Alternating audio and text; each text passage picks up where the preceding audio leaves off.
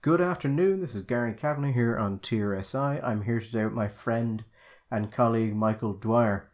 We nearly didn't have a show for you today as we ran into a series of audio issues on Michael's side. I nearly had to carry the entire show on my shoulders, Michael. Well, we haven't we haven't done it yet, so let's just leave the audio gods quietly sleeping where they are. An unkind listener might ask how I could tell that was different than normal. I don't imagine we have any unkind listeners, Gary. The unkindness, I'm sure, is all in your head. Fair point.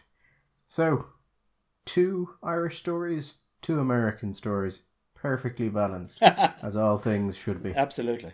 Home or abroad, Michael? Where do you want to start? Oh, I think we we'll start with uh, we'll start with abroad because it's more fun. Small, small thing. Then we'll start with the fun story, the joyful story. The Democratic National Conference is on the DNC. A who's who of the best and brightest of the Democratic Party. And Some of them are actually there in person Yeah, yeah. this time as well. Yeah, not all of them. and a few Republicans too. And it's it's been the usual like you're the national conventions. You're talking to the base. Uh, I am told that the RNC is a much better place if you want to go and get drunk. But like, I assume that's not how you pick your political conferences. But it's certainly how I pick mine. On what other basis would you do it? I can tell you. Ideology or belief? oh, you're a card. No, Ógra. You go. You start off the. Well, actually, Ógra these days is probably a rather sad affair. But back a hundred years ago, og- an Ógra conference for drinking and debauchery. It was just two and a half days of non-stop bacchanal. Fantastic. Not that I ever involved or indulged myself. I stayed up late at night and wrote speeches for people the next day. But I saw a lot of stuff happening, and a lot of people having very having a very nice time. Very sweaty, but before air conditioning and certainly before the widespread use of deodorant. A simpler time, Michael. I think we could agree. A simpler time when you could get forty seven percent of the first preference vote and still not get an overall majority. So Michelle Obama was at it, and we'll touch back on that later because I, for the first time in my life, want to talk about Michelle Obama. but what I'm actually interested here is is a story so utterly unimportant, and yet so incredibly funny that it must be discussed. The song choice of the DNC when they closed the first day of their conference. Now you have to understand that while obviously the the, the content of most of the stuff is um, it's for the base, that's that's more true, I would say, when the actual when the conference is happening in in vivo and you've got people in the hall and you're gonna you're kind of get the people jizzed up. It this is shown. Uh, it's on C-SPAN, but at least it used to be shown at least in part on the on the on the main networks. I'm not sure if it still is, but it is a place where ordinary Americans will drop by to see what the parties are doing, to get a kind of a vibe or a sense of are these the kinds of people that I want to trust with my vote this time. Now, uh, if you're doing something in private, you know it makes perfect sense. Not that it's something that's wrong or shameful, but rather it's something that is particular to your taste, and you you know that you and all your friends will like it. Let's say, so you you you have you make a different choice. Like say the kind of entertainment you have at a private party as opposed to a party where anybody might drop by, or a party where a few a couple of million of Americans might turn their television on and see it happening in front of them. And Gary, this particular video I don't know. It, it didn't seem to me to be aimed at what you could call middle America. Now, I will say I will put the link to the only the section, the relevant section of the um, of the DNC at the bottom of this podcast. Um, You have to, folks. yeah, you have to. You, You have, have to. to. You have it. to watch it. I mean, I know Gary probably labors in vain most of the time. He puts all these links up to things, and you just take it on on faith that what we've been saying isn't a complete pack of fantasy and lies. But you have to see this. Weirdly enough, I, I can see roughly how many people click the links. Uh, so people do actually read them. Good people. But the, the link that people most enjoyed was I think I put a, a full link to Gogol's uh, overcoat on one of the uh, episodes. That's just a nice little bonus to the listeners who look down there. And that I think was the thing that got us the most emails of people going, oh, I really enjoyed that. A fun. Which probably says a fair bit about our average listener, to be honest. It says something. I don't know what, but it says something. Listening to long, meandering political podcasts three times a week, reading the most Russian of Russian literature. No, if it was most Russian of Russian literature, the last chapter wouldn't be there. But we're drifting, Michael. We are. We are we're- drifting in the Let's current. get back to the So video. the the song that they have chosen is "Stop Children, What's That Sound?" Great song. And if if you love Buffalo Springfield, who are the people who sang that song, and you ever went, God, what if I could see a man who can only be described as looking like Blacula destroy it? What if I hated the song afterwards? Then let me tell you, we have we have the link for you. I, I- just, I don't, I don't know. I, is it possible that these two people are just former members of Buffalo Springfield that have just aged? And I, I didn't bother googling names. Uh, Is is is that a consideration? Do we know that these people weren't in the original combo? Well, the, the there's two people in it. Yeah. One, I have no idea who he is, the, black chap actually singing. One of them was involved in Crosby and Nash, I believe. Well, Crosby, Stills, and Nash. Crosby, Stills, and Nash, yeah. Yeah, yeah, yeah. Or possibly Crosby, Stills, Nash, and Young, depending on exactly when that was happening. I don't think he was Crosby or Stills or Nash or Young, though, was he? What? No, no, he wasn't. And so you have this, this badly sung, uh, badly delivered song. He oversins and it doesn't work, while all of these Black Lives Matter things appear behind it. And you can feel. I looked at it and I sort of went, you know, the drone strikes and the assassinations and the children in cages. This may actually be the worst thing the Democrats have done. You said Blacula, and that's actually exactly. I, I had That's that's exactly what he looks like. It is a black Dracula who kind of looks like he's transgender or some kind of drag act going on. at one moment he turns and he's got his back to you, and you really don't know is this going to turn out to be a dress? And you know you're watching it from the back, you're thinking, please let this be a middle-aged black man in a dress, because that will be just the perfect way to reach out. I mean, America, the American has 330 million uh, people. Um, I'm not sure how many voters, but they have probably somewhere around 200 or 300,000 people decide the election. That's what they say. In a close election, that is. Around 300,000 people, a few, maybe 50,000 in Florida, 30,000 in Iowa, another 50,000 in, we'll say, in Michigan or somewhere. And they're scattered around the, the, those swing states. So it's 300,000. It's, it's a symbolic number in a sense, but a small number of people in swing states. And we, we know these are swing voters. So they are not, for example, African Americans. African Americans are very rarely swing voters. They're Well, Biden is polling under Hillary with black and Hispanic voters. under Hillary. So like he's only on 90%. The the polls in the last couple of weeks have gone from landslide to Biden to oh actually we're we're they're within margin of error of each other. Uh, and the prevailing theory is that people are getting tired of the country being set on fire. Who would have thought that? I, but great. But I my my overall feeling when I saw this video, and it is so utterly disproportionate to the offence. I freely admit that. Uh, but I was just watching the video. In my mind, all I was thinking was, "Fuck it, Trump could actually win this." Oh yeah, Because if you were, you you know, millions of people could watch that, and that video has been taken out already. Now the, the conference isn't even over. That's just the end of the first day. There's two more, and it's been watched millions of times. I expect in a couple of days it'll be watched tens of millions of times, and it is just people taking the piss out of them. Like for the two gentlemen, and I'm sure they're lovely men. very nice gentlemen. They are between middle aged and elderly.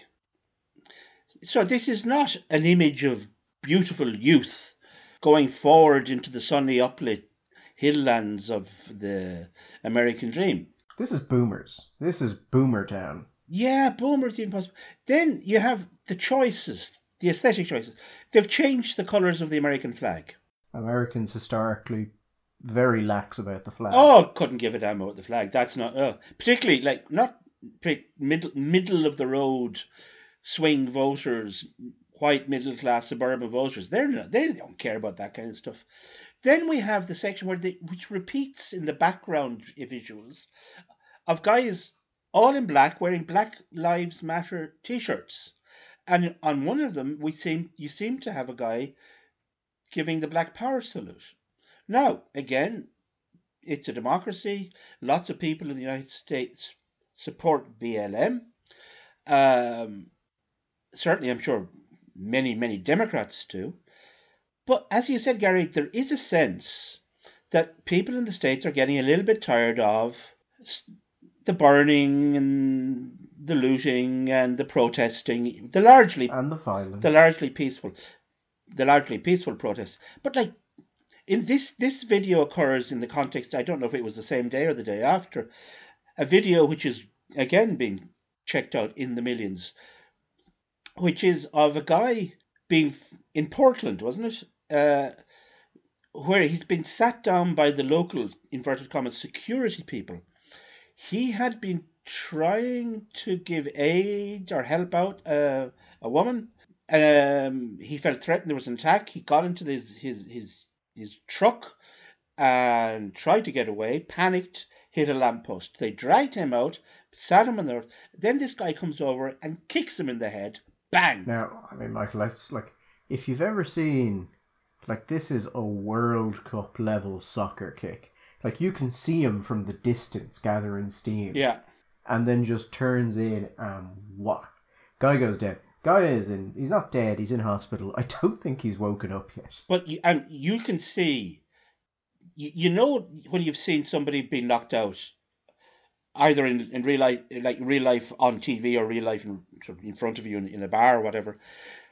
It's different just than somebody acting. You've seen people do it on stage. You've seen people do. You knew immediately. Bang, he was down and he was out and it was just horrible. That's what people are saying. Benjamin Boyce, in the interview I did with Benjamin there uh, a week or so ago, was saying that an awful lot of this stuff is not being reported locally. And it's not getting in, but he said it's just there. And these are, generally speaking, he said, in the worst cases, they're Democrat run cities. But the fact is, okay, if you're if you're in Maine, you don't know what's going on in Portland or in Olympia or in Seattle.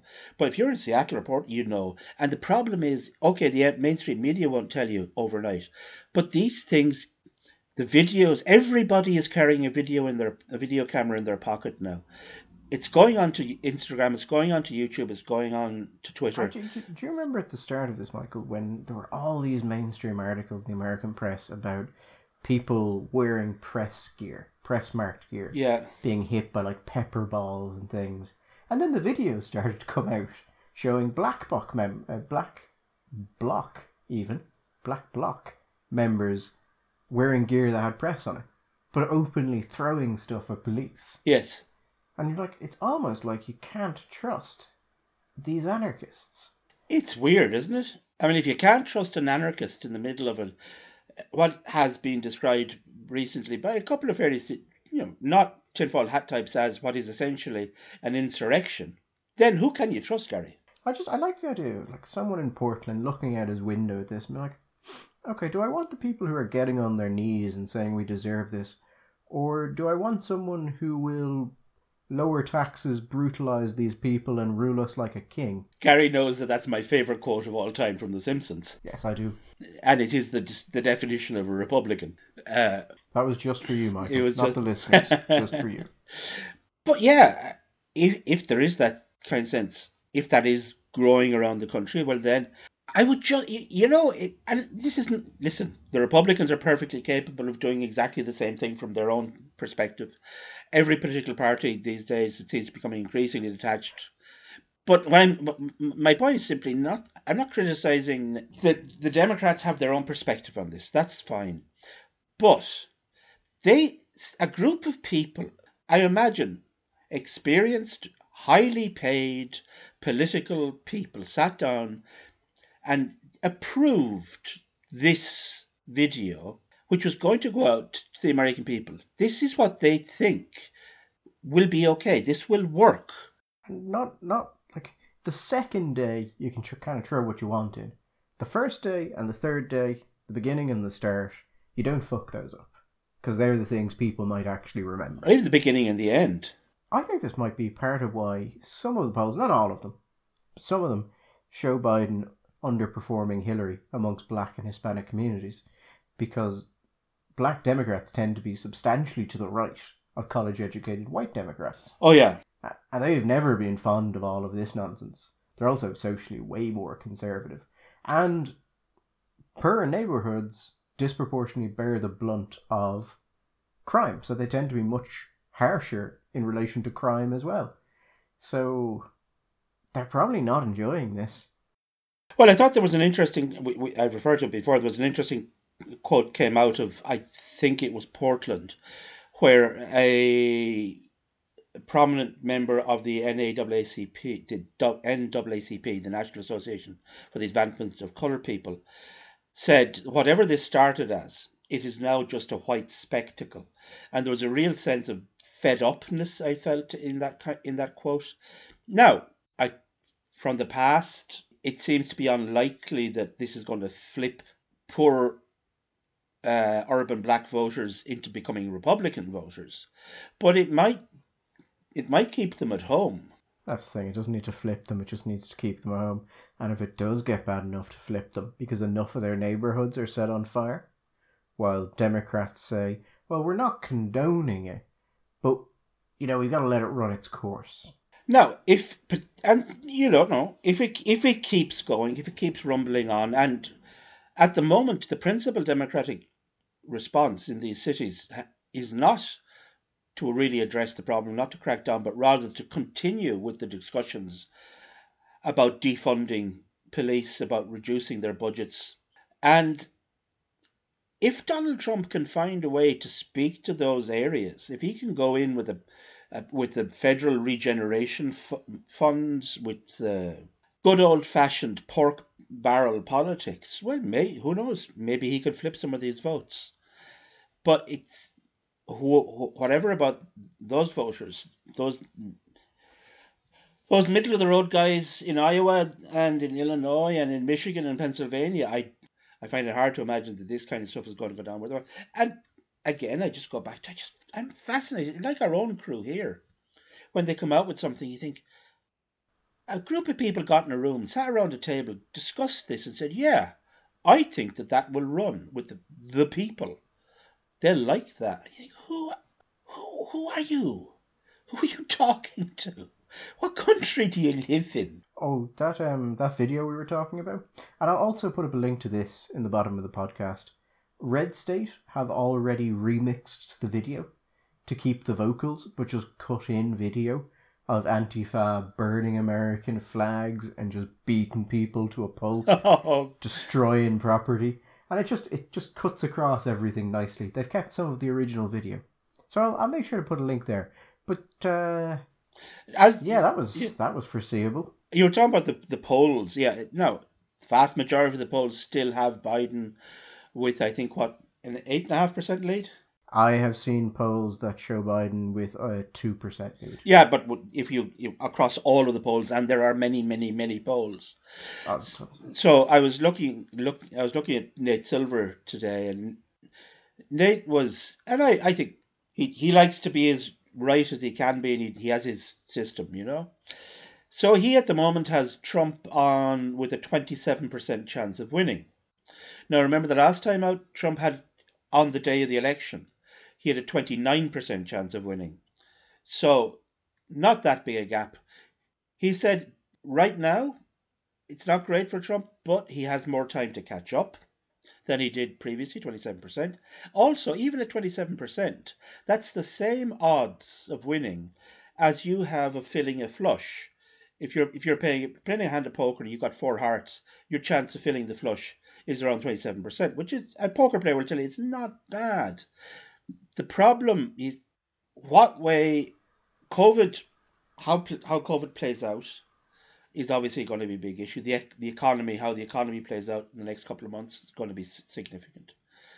Kamala Harris was supposed to be a big, was supposed to be a good a good news story. It hasn't seemed to have worked into the polls at all, positively.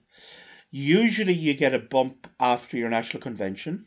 You get all you get the tellies, you get all the media stuff.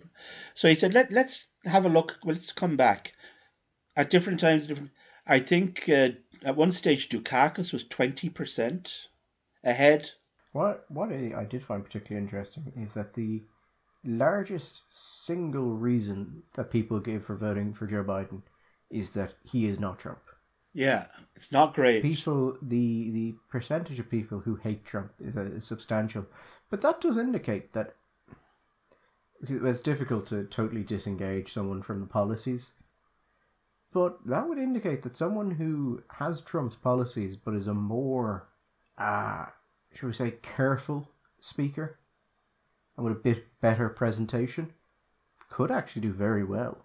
So this may not be the end of, even if Trump loses, that might not be the end of uh, Trumpism, effectively, uh, in the GOP. Well, no, I mean, you talk to people who are never Trumpers in the GOP, and some of them will tell you that they, they think that Trump has has changed the Republican Party definitively for in the medium term. That whatever it was when George W. Bush finished it, it is not that party anymore.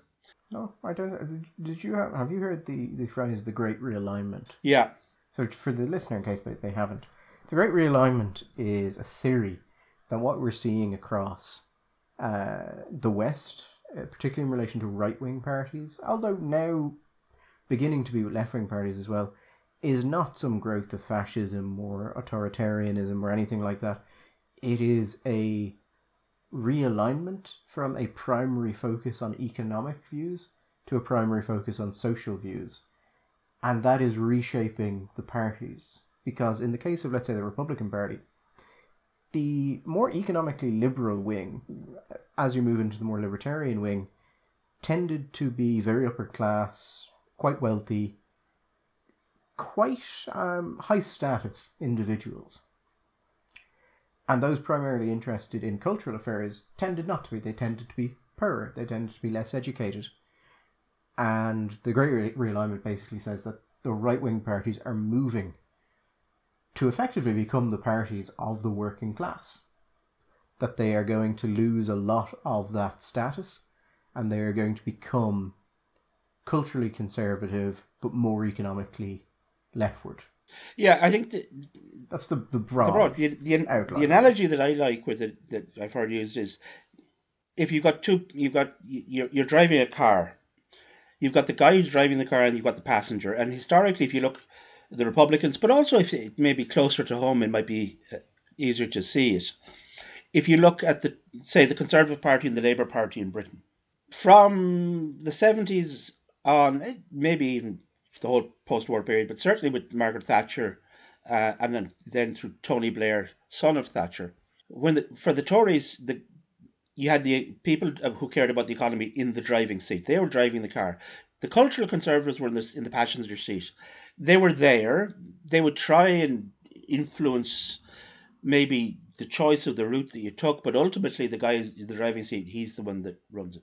What's happened in and it and it has been happening. It's happening on both sides. In fact, in some ways, the great realignment has happened on the left first because the first parties to be really start to suffer as a result of this were what we call the social democratic parties, like I, I like the Labour Party, like the Social Democrats in Germany, and what they have they're moving away from being interested in economics and caring for the working class and the redistribution and safety nets, and they're becoming more interested in the progressive social issues. It is it is interesting in that now a significant amount of the people I know more on the progressive left, they don't like the poor. They don't like the views the pair have. No. They don't like them as people. They really don't. And we and And if you don't like them as people, I mean, yeah, you care about economic redistribution as a theory, but you don't care about the people it impacts. but you, so you, you care less. you don't focus on you it. care less and less about it. We see that very strongly in Britain. And the point that was made to me about this, he said, when people were surprised at this, not just the fact that Boris won the election, but rather that he won it so decisively. It's it is actually easier for Tories to move left on social issues, Mm. or to- rather to move left on on economics, but stay where they are on social issues, than it is for the Labour Party. The Labour Party can move right on economics, but it's very hard for them to move right on social issues. They can't. That's not a place where the, the, the leadership of the, the of the Labour Party feels at all comfortable, and the southeast of England that that kind of politics just doesn't work. So Brexit was a classic example. The Brexit really wins because working class voters who traditionally they were members of trades unions, they were interested in the NHS, in free schools, in a, a good social welfare safety net, but had basically conservative values in the sense that they're patriotic, they value things like family, they have maybe slightly more conservative morals on social issues. The big culture war issues, they're more conservative. So it's much it's easier for the conservatives to move because you know big one Tory, one nation Toryism, that kind of thing. They can move to the left on the economics say, yeah, we, we, we want to care for everybody, we want everybody to be minded but speak to their conservative social issues. And that's what Boris did. The Conservative Party has moved. Now, there is an authoritarian element in that, uh, and there is an authoritarian element to Trump. But it's the idea that it's a sort of a, a, a short route to fascism, is wildly overblown. But it's an alignment. Now, what's happening in Ireland, I don't know. Ireland is, as usual, just all over the place when it comes to these kinds of things. But it's certainly happening in the rest of Europe. It's happening in the United States. And ultimately, the funny thing was, I remember we were discussing this before the last election. Was discussing this with Manning, Paddy Manning. Paddy was of the opinion that he couldn't see that Trump could win the election, but he thought he could win the nomination. And I was the other way around. I thought I, I, I, was convinced the Republican Party would find some way to stop him. That eventually everybody would drop out except the, the agreed candidate, whether it was Rubio or Cruz at the end. And everybody would come around Cruz and Trump would be dumped. But I did believe that once, if he did get the nomination, that's in a funny way, Bernie Sanders to me was the evidence that Trump could win. Because both Bernie and Trump were speaking to the same constituency in a way, weren't they? Bernie is not a modern leftist. He's an old fashioned lefty.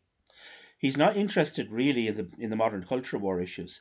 He's interested in redistribution, free free Medicaid, free Medicare, minimum wages, living wage, that kind of stuff, and the regeneration, repatriating American industry, going to those places where the old Rust Belt, where the factories have closed down, and bringing jobs back there. And he got great purchase from that. And they were, I think, very similar to the kind of people that Trump ended up getting. With those people who didn't feel that no anybody was talking to them, people who felt left behind. And yeah, I think I mean you see that in other countries. I think I think there's a certain sense that uh, those with more status than the poor have started to feel contempt towards them on the left. But you Gary, look look at the commentary about from high status people in the United Kingdom and in Ireland about people who voted for Brexit. Look at the kind of commentary you see about people who voted for Trump. There's no nuance in this. They're stupid. They're xenophobes. They're racists.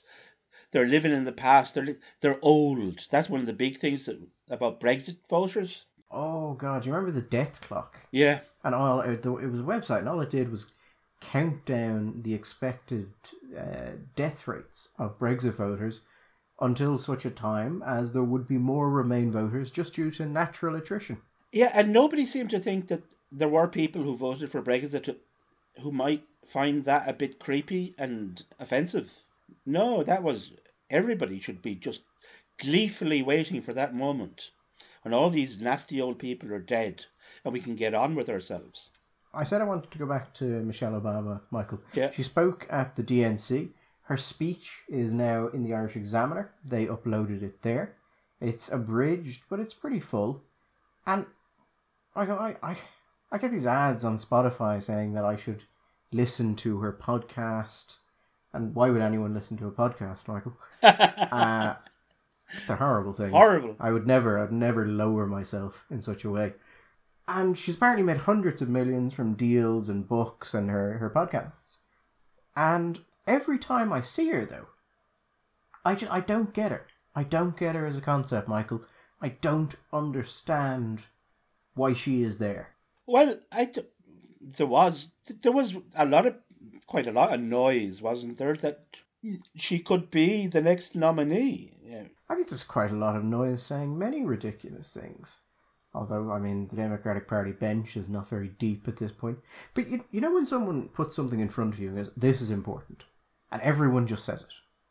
And no one can ever seem to actually articulate why it is important. I mean, Michael, my, my girlfriend is an engineer. I don't go around telling people how to put together robots because I don't know anything about it. And it seems that her only qualification is that she was married to someone who achieved things of public importance. She herself, I'm sure, has is as a perfectly high flying life, but nothing of public importance. I mean, I don't think she's ever achieved anything. I don't think there's ever been a policy, but she just turns up there, and she gives these wonderful. Actually, her speech is quite Trumpian. I quite like that. She starts talking. Uh, most of it is nonsense. This boilerplate we must stand up for the innocent. But there is a part where she's like, when my husband left office, we had a record breaking stretch of job creation. And it just goes, it's, it is just Trump. It's, it doesn't matter what the topic is, it's just about how great I'm doing. well, I mean, I don't. I... And then she starts talking about kids in cages, Michael, which, Yeah. where I'm Michelle Obama. I don't know much about her, but I would probably go, maybe you shouldn't do that because that started under your husband. But you know what? as the Associated Press was very quick to point out Which when they did a fact check of it. yeah, I was kind of surprised to see AP were quite so quick to do that. Why? I, I, I see why she why she would say it. I understand. I don't. I think at this stage with the with the cages thing, the people that believe that Trump was personally responsible, a bit like the child catcher and Chitty Bang Bang going around um, luring Mexican children across the Rio Grande into cages. That they're there, they know the story, they're not going to be dissuaded. That story is fixed. I don't think that any number of facts is going to change anybody's minds on that, if facts ever do. As re- Also, you know, you say why? I mean, she's an attractive, elegant, poised woman. She was I don't think so, and you're gay, so I think we're on pretty much a negative on that one. she is she was intimately associated in a way that presidents and the rise are not always. She was it was Barack and Michelle Obama. It was it was very much a, a couple of, and you know as regards doing stuff and policy stuff, Hillary did a hell of it. Hillary was responsible for for the health policy for Clinton. I don't think that was necessarily something that worked out for her. I yeah, I don't I don't think that was due to the position. I think that was due to the fact it was Hillary Clinton. And Michelle Obama is not Hillary Clinton. And for all that Hillary Clinton has many negative things, like when she destabilized Libya and threw the world into chaos, creating the you know, refugee crisis in the EU, and then the rise of all the populist right, and the near disintegration, and Brexit, and yeah, I can go on. But she had positive things about her, much like Henry Kissinger. Yeah, but Hillary, when polled, people found her unlikable, and people find Michelle Obama likable. Yeah, but the problem there is that Hillary Clinton achieved things. Yeah, but that doesn't matter. She's not likable. But it does, though, doesn't it? No, not if it's an election. It might achieve, it might be in some kind of great cosmic judgment in the sky. But if it's an election, the person who's likable will win, the person who's not likable won't. And that, considering that the person that won the last election against Hillary was Donald Trump, and that means that, according to the Electoral College at least, Donald Trump was more likable Well, that tells the story. Uh, we're assuming likability is the main driver of uh, of votes. Uh, I think that people don't. I think it's very. It's it's harder for people to hear what you're saying if they don't like you. Yes, but also this is America, where both parties could literally run a scarecrow and get their core vote.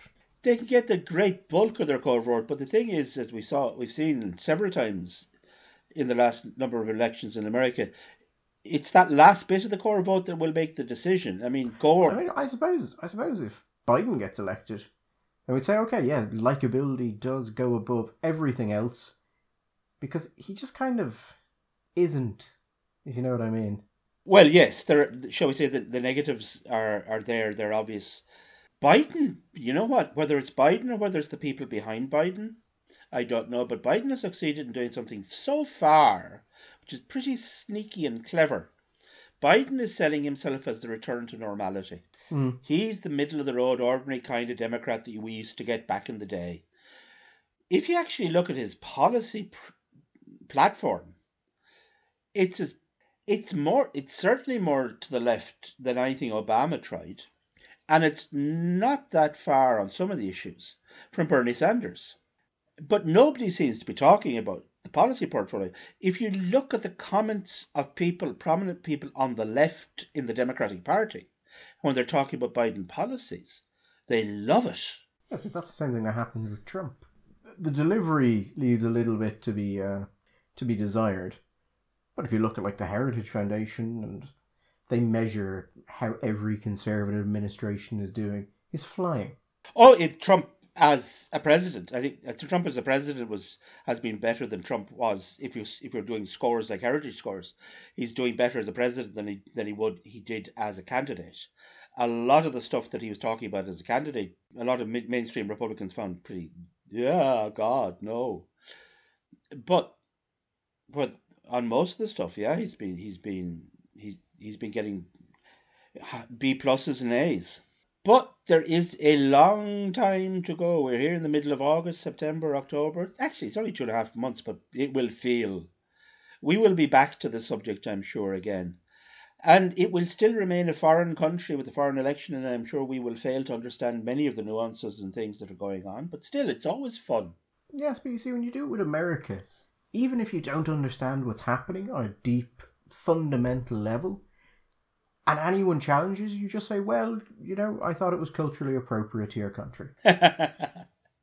yeah. So really, I am the American here. Mm, the quiet. I'm just going to say it loudly as if I knew what I was talking about, and I'll talk fast enough that you'll just have to go with it. I am the quiet American. That is the problem with Americans. And the great thing about the British if an American tells you what he is, he's only going to become smaller when you start looking into him. Hmm. Whereas the British, British, ask a British man what he did, like, ah, oh, you know, mess around with numbers or something like that. It's, it's all very small, and then it could be like, oh, it's it's the head of Barclays. Now it was at this time that the gods decided to punish us for our hubris, and Michael's microphone did actually die a second time. He says it died. Michael is historically terrible with tech. So, because of that, I am going to bring us on home, and we will see you guys on Friday. So, there were a couple of Irish stories I wanted to talk about with Michael. Without Michael here, I think I'll just go into uh, one of them. And it was, it's not a, you know, you, know, you see something and it sort of, it just strikes you. And what I saw was there's a journalist called Conor Lally. Now, Conor is the Irish Times security and crime editor he's usually fairly good on these things. But what he did was he, he put up a tweet. Now, the GAA reached out uh, because of the new regulations involving COVID that basically say people cannot go and go to sports games and things like that. The GAA reached out and basically invited the government's chief scientific advisor and NPHET, the uh, the advisory group, to show them the empirical evidence which made this a necessary step and made it so that the GAA had to, in their words, curtail its activities. And Conor Lally responded to this with a tweet that said, The arrogance of official GAA which this is a journalist saying that it requires a level of arrogance to ask a question of a group whose impact on the average Irish citizen is massive and of whom the oversight of, for various reasons, is very limited. It's just, I don't understand where he's coming from. I intellectually understand where he's coming from, but it's just not where I'm coming from, and I don't, I don't click with it. It's never arrogant if someone puts something in front of you and says this is going to have massive impact on your life.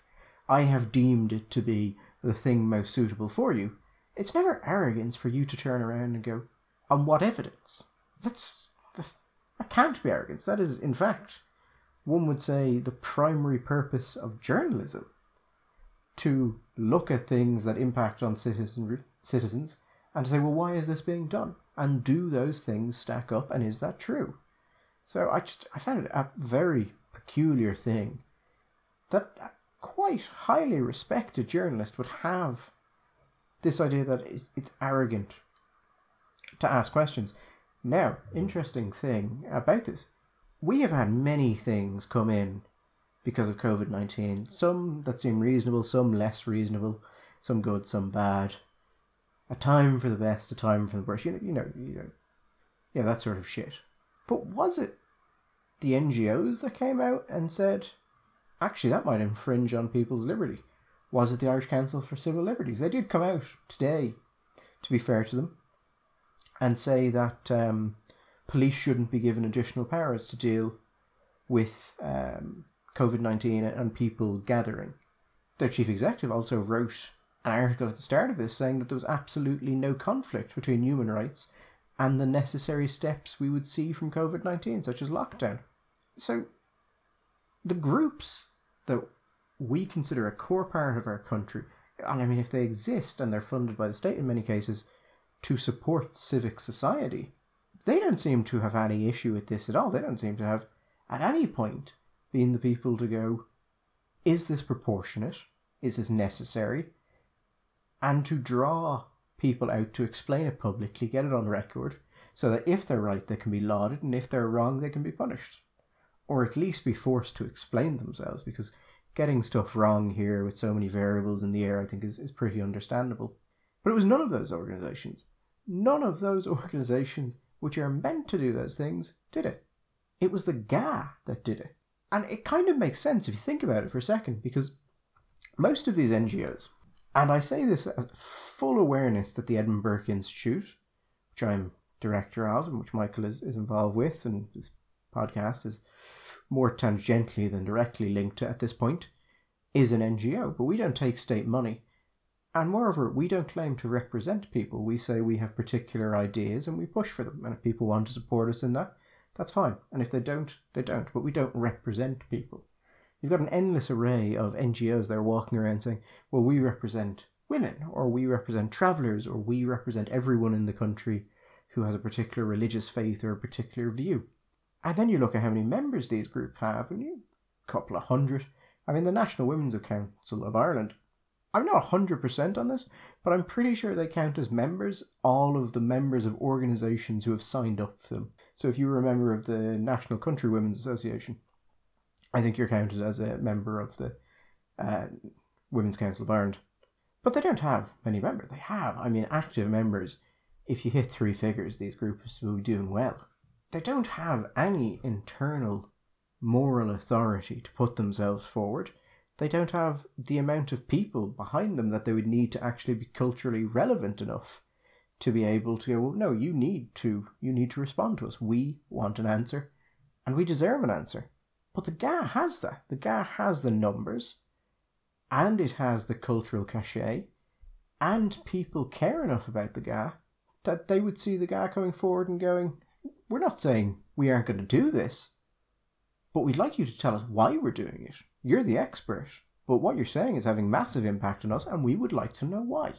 It's inter- it is I just I, I find it interesting because it's a sign of the strength of the GAA still when other organisations have just died on the vine, the GAA has still kept a lot of its capabilities. I'd be interested to know if the Irish political parties have studied any of the makeup of the GAA, how it's managed to sustain itself while their own local groupings have died on the vine. If not, they probably should, because I think there's something that would be applicable there, and I think there would be a lot of interesting lessons there. On the other hand, it seems a sign of a profoundly, maybe not sick, maybe the wrong word, but weak society. That none of these groups are capable of really doing anything terribly impressive. Even the ones that have any sort of large purpose seem largely incapable of doing it. I think that's partially due to the people who ended up being in power in these organisations. I think Irish political parties very early on realised that if you stuff a load of troublesome people into an NGO, it's very easy to make them beholden to you and to ensure that they never really get much done just because of the structure around them. But when you look at places like America, America has incredible problems, but also has a really strong civic society. People really give a shit about things, from the smallest things about their community all the way on up. And look at Scotland. The hate speech bill there is getting pushed back because civic society stepped in. NGOs there helped, but it's largely being done because Scottish society just doesn't really like this idea. And it's Ireland doesn't have that. Ireland has nothing to stop any sort of prevailing movement in any particular sort of ideological direction. There are no safeguards, there are no limits. And that seems to me a situation which is going to, in the end, not end terribly well for this country. But then again, whenever I, I think that that should be something that I should be uh, upset about, I'm just reminded that I, I do deeply believe that democracy is the idea that you know, the people know what they want and it's the job of the government to give it to them good and hard. And for all we complain about the government, we vote for them. So there's nothing really to complain about. Well, I think that's that might be a, a not the greatest tone to end on. So let me instead close with this. The older I get, the more certain I become of a phrase I heard years ago. And it's this in a democracy, in the long term, you get what you fucking deserve. All the best.